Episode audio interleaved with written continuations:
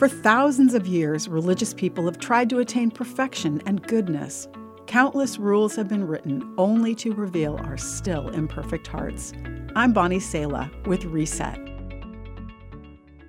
A pious man devoted his life to studying his religion's holy books and trying to do good deeds. But he was frustrated by the lack of change he saw in his life. He was still filled with an emptiness and anger that he couldn't shake.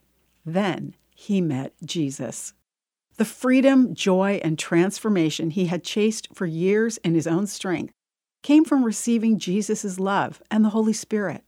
For the first time, he said he experienced real joy and strength to love others in a way he never knew was possible.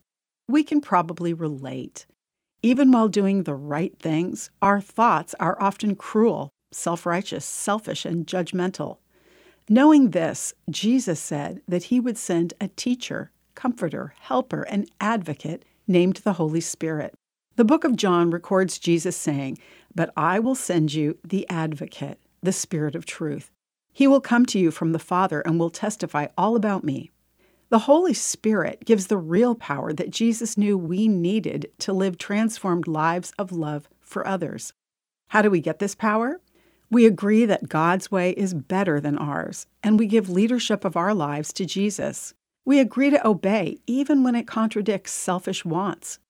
As we obey and spend time with Jesus, this power that the Bible calls grace changes our hearts.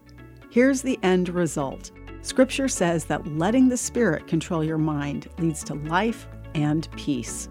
I'm Bonnie Sala with Reset. To hear this again, read or share this, or to find more resources like this, visit guidelines.org.